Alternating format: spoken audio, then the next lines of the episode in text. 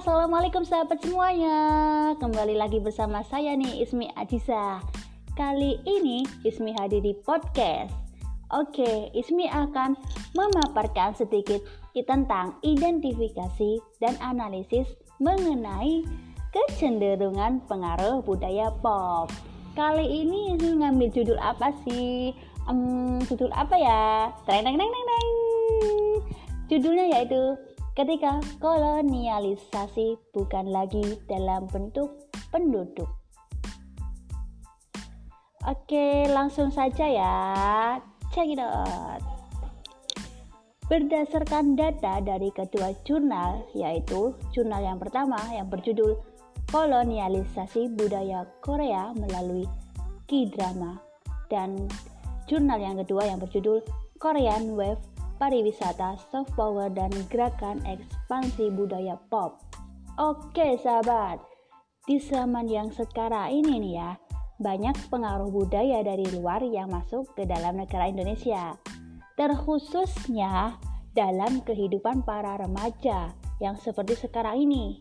Meskipun tidak semua remaja yang sekarang ini mudah terpengaruh oleh budaya dari luar, tetapi tidak bisa dipungkiri bahwa pemuda Indonesia akan terpengaruh oleh budaya luar apalagi budaya luar saat ini nih ya selalu memberikan iklan-iklan atau produk-produk yang membuat remaja sekarang itu menjadi tergiur tergiur untuk mendapatkannya seperti mendapatkan cintamu. Iya.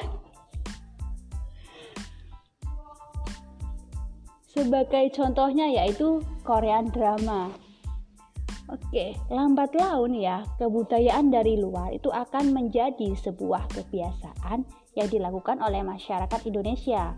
Salah satunya adalah perilaku komunikasi masyarakat.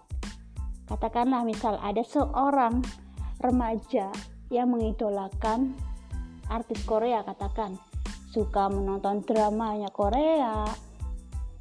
Lambat laun komunikasi komunikasinya pun menjadi ikut-ikutan seperti orang Korea menggunakan bahasa Korea yang seperti itulah.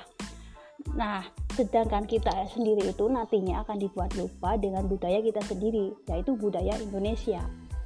Seperti yang dijelaskan dalam jurnal yaitu kolonialisasi saat ini tidak lagi dilakukan dengan pendudukan secara langsung, melainkan dengan instrumen media dan budaya.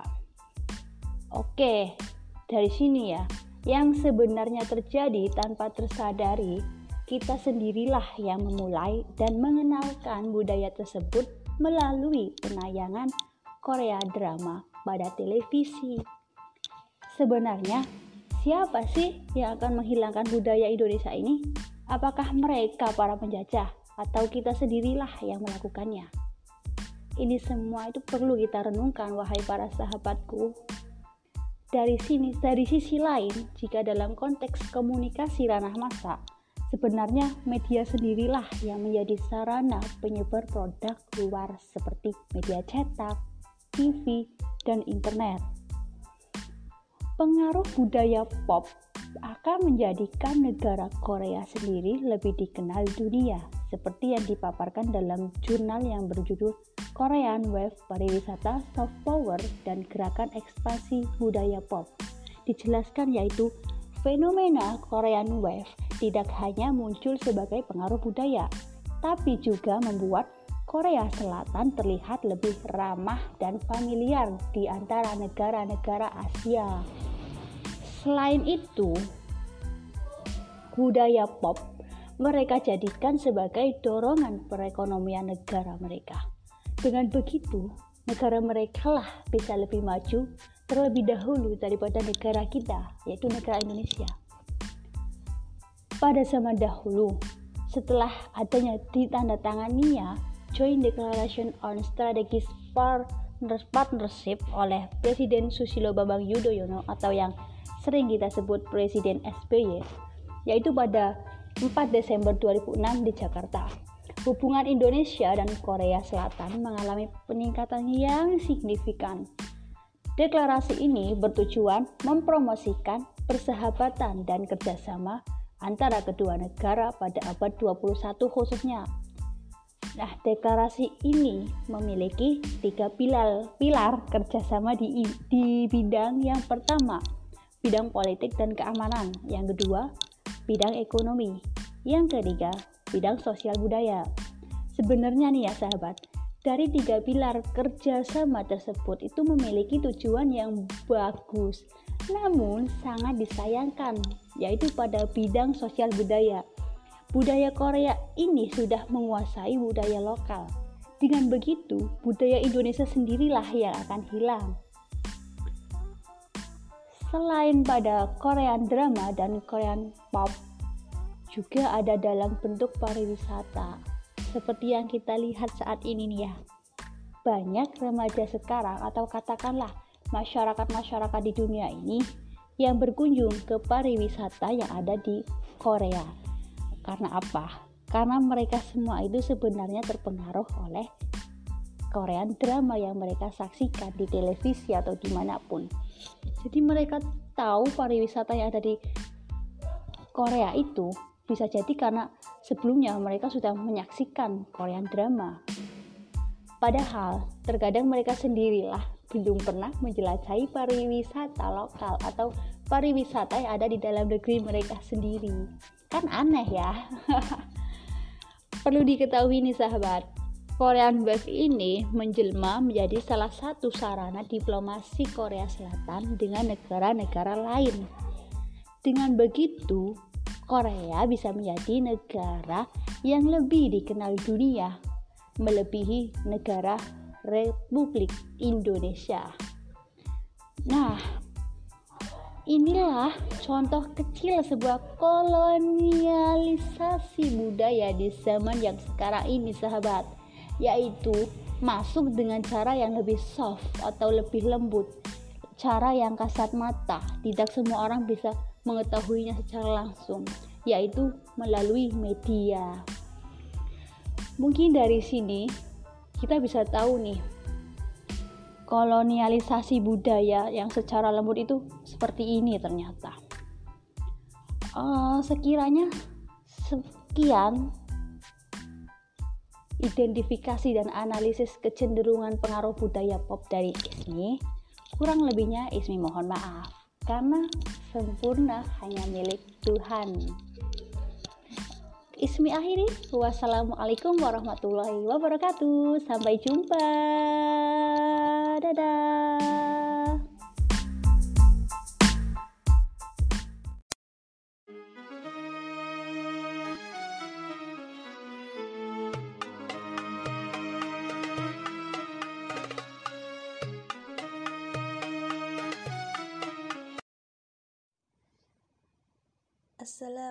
Assalamualaikum warahmatullahi wabarakatuh. Alhamdulillahi rabbil alamin. Wassalatu wassalamu ala sayyidina wa habibina wa syafi'ina wa maulana Muhammadin wa ala alihi wa sahbihi wa man wa'ala. Alhamdulillah teman-teman, kembali lagi bersama saya Ismi Ajizah di Takalam Podcast. Gimana nih teman-teman di rumah kabarnya? Semoga sehat selalu dan selalu dalam lindungan Allah Subhanahu wa taala. Dan yang sedang sakit semoga segera disembuhkan penyakitnya oleh Allah Subhanahu wa taala, diangkat penyakitnya sehingga bisa beraktivitas seperti biasanya. Amin. Ngomong-ngomong nih teman-teman, kita udah hampir di akhir bulan Sya'ban nih. Gimana? Seneng gak nih? Asik. Itu artinya sebentar lagi kita akan bertemu kita akan berjumpa dengan bulan yang sangat kita nanti-nantikan, bulan yang sangat kita rindukan, yaitu Syahrul Ramadan, bulan suci Ramadan. Dikatakan oleh baginda Rasulullah Shallallahu Alaihi Wasallam, Syahrul Rajab Syahrullah, Syahrul Sya'ban Syahri, wa Syahrul Ramadan Syahrul Ummati, yang artinya adalah bulan Rajab bulannya Allah, dan bulan Syaban adalah bulanku, dan bulan Ramadan adalah bulan umatku.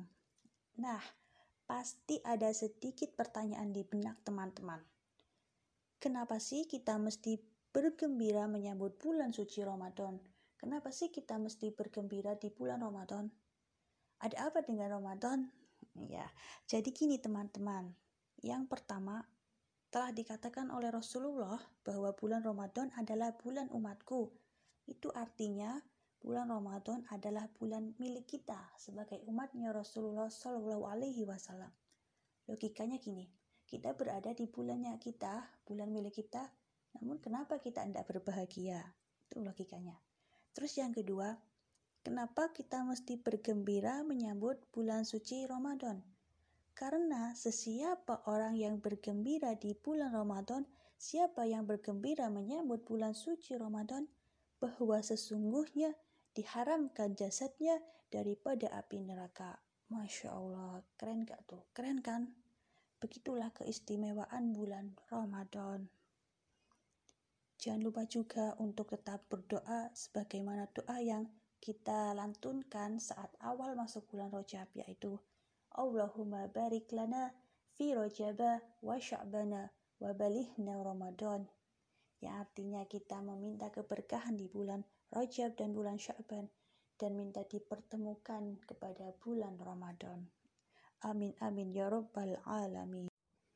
Teman-teman, sesungguhnya di bulan Ramadan ini banyak sekali keistimewaan-keistimewaannya. Beberapa di antara keistimewaan tersebut yaitu diturunkannya Al-Quran. Bulan penuh keberkahan, bulan penuh pengampunan, dan adanya malam Lailatul Qadar. Dan pastinya masih banyak lagi keistimewaan-keistimewaan bulan suci Ramadan. Sampai-sampai dikatakan bahwasanya surga itu rindu sama empat orang, yaitu yang pertama talil Quran, orang yang membaca Al-Quran. Yang kedua, wahafidul lisan, orang-orang yang menjaga lisannya. Dan yang ketiga, wa muda'imul laji'an, orang yang memberi makan orang kelaparan. Terakhir yang keempat yaitu as-shaimina fi syahri Ramadan, orang yang berpuasa di bulan suci Ramadan. Surga itu rindu pada orang Kenapa yang pertama dikatakan talil Quran, orang yang membaca Al-Quran? Karena sesungguhnya di bulan suci Ramadan ini Al-Quran diturunkan. Maka berbanyaklah membaca Al-Quran di bulan suci Ramadan, bahkan di hari-hari biasanya. Meskipun dalam satu hari kita hanya membaca beberapa ayat saja, tidak apa-apa. Dan yang kedua, surga rindu pada orang yang menjaga lisannya. Surga rindu pada orang-orang yang menjaga lisannya dari berbicara kotor, menggunjing orang lain, mengumbar aib orang lain, bahkan mengumbar aib temannya sendiri. Dan yang ketiga, surga rindu pada orang yang memberi makan pada orang-orang yang kelaparan. Misal kita memberi makan orang yang ingin berbuka puasa, meskipun yang kita berikan hanyalah satu biji kurma dan segelas air putih, itu di sisi Allah pahalanya sangatlah besar teman-teman. Dan yang terakhir, surga itu rindu sama orang-orang yang berpuasa di bulan Ramadan bahwa sesungguhnya berpuasa di bulan Ramadan merupakan kewajiban bagi seorang muslim dan muslimah yang diperintahkan oleh Allah Subhanahu wa taala dalam Quran surat Al-Baqarah ayat 183. A'udzu billahi minasyaitonir rajim. Bismillahirrahmanirrahim. يا أيها الذين آمنوا كتب عليكم الصيام كما كتب على الذين من قبلكم لعلكم تتقون yang artinya adalah wahai orang-orang yang beriman diwajibkan atas kamu berpuasa sebagaimana diwajibkan atas orang sebelum kamu agar kamu bertakwa Teman-teman, ada satu alkisah mengenai keistimewaan bulan suci Ramadan. Dahulu, ada seorang Yahudi ketika datang bulan suci Ramadan, anaknya makan di pasar. Sedangkan di pasar tersebut, mayoritas adalah seorang muslim. Jadi anaknya makan di depan orang-orang muslim. Maka setelah seorang Yahudi ini mengetahui bahwa anaknya makan di tengah-tengah orang muslim, di hadapan orang muslim, ia langsung membawa anaknya pulang ke rumah. Karena apa? Karena seorang Yahudi ini sangat menghormati bulan suci Ramadan, maka ia pun tidak ingin anaknya makan di depan orang-orang muslim meskipun anaknya masih kecil. Suatu hari ketika seorang Yahudi tersebut sudah meninggal, ada seorang waliullah bermimpi bertemu dengan seorang Yahudi tersebut. Namun anehnya, seorang Yahudi tersebut berada di tempat yang sangat indah. Lalu sang waliullah ini bertanya, Wahai Yahudi, kenapa engkau bisa berada di tempat yang sangat indah sedangkan engkau adalah seorang Yahudi? Maka Yahudi tersebut menjawab, Wahai waliullah, dulu sewaktu hidupku, aku menghormati bulan suci Ramadan. Dan sewaktu sakaratul maut, datang seorang malaikat membisikkan di telingaku dua kalimat syahadat. Lalu aku mati dalam keadaan husnul khotimah. Masya Allah. Begitu istimewanya bulan suci Ramadan sampai-sampai seorang Yahudi pun yang menghormati Ramadan ia mati meninggal dalam keadaan husnul khatimah. Allahu Akbar ya Karim. Kita sebagai seorang muslim, seorang muslimah sudah sepatutnya bergembira menyambut bulan suci Ramadan. Dan semoga Allah selalu memberikan kesehatan kepada kita semua sehingga kita bisa melaksanakan ibadah-ibadah di bulan suci Ramadan dengan rasa nikmat, dengan penuh semangat. Amin amin ya rabbal alamin. Mungkin cukup ini yang dapat Ismi sampaikan, kurang lebihnya Ismi mohon maaf karena sesungguhnya Ismi pun masih belajar. Syukran kasir, hadza mini, summa assalamu alaikum warahmatullahi wabarakatuh.